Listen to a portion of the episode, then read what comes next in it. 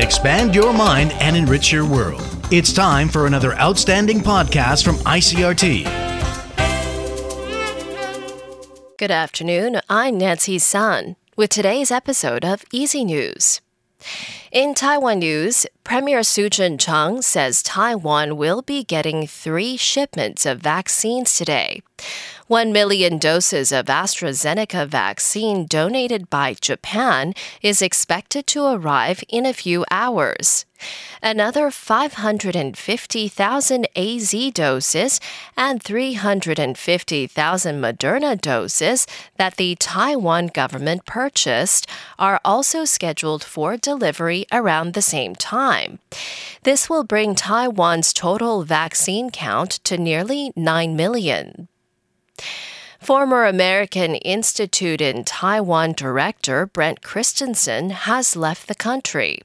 He boarded a United Airlines flight back to the United States this morning. Responding to media questions about whether he plans to visit Taiwan again in the future, he said he will.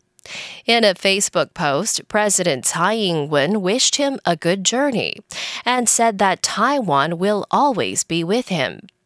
Christensen's successor, Sandra Oudkirk, arrived in Taiwan earlier this week and is currently undergoing quarantine. KMT Chairman Johnny Chiang this morning criticized Taiwan's vaccine acquisition and rollout progress on his Facebook page. Chiang said it's better to have a surplus of vaccines than be unable to reach the entire population. He said the government should understand the concept of over deployment and that surplus vaccines could be donated to other countries, extending the Taiwan Can Help mission. Chiang also wrote that only 16.79% of residents had received their first vaccination, which is below the global average of 25.61%.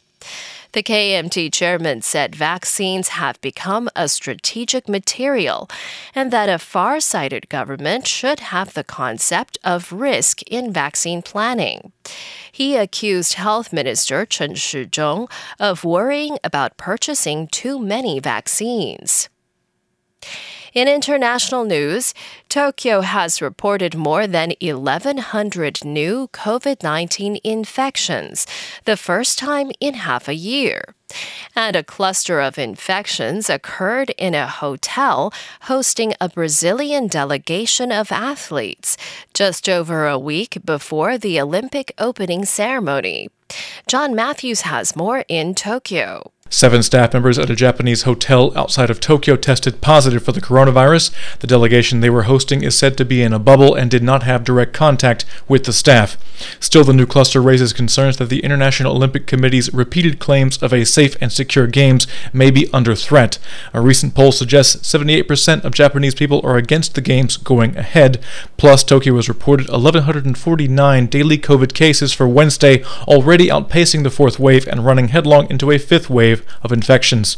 Still, despite being in the first week of a new state of emergency, foot traffic in Tokyo's major hubs is only down around 15 to 20 percent week on week, according to new survey data. Some commuters say the new figures are inevitable.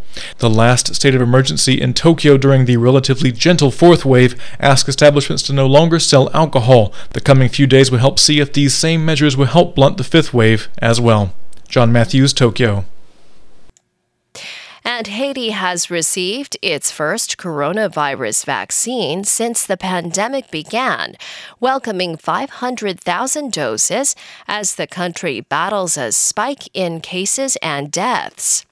The Pan American Health Organization said late Wednesday that the United States donated the doses via the United Nations COVAX program for low income countries. Haiti's Minister of Public Health says the vaccine will be administered for free. Haiti has reported more than 19,300 confirmed coronavirus cases and more than 480 deaths as it fights a wave of COVID 19 cases that has forced hospitals to turn away patients. Experts believe those numbers are widely underreported since there is scant testing in Haiti, which has more than 11 million people. And that was the ICRT news. Check in again tomorrow for our simplified version of the news, uploaded every day in the afternoon. Enjoy the rest of your day. I'm Nancy Sun.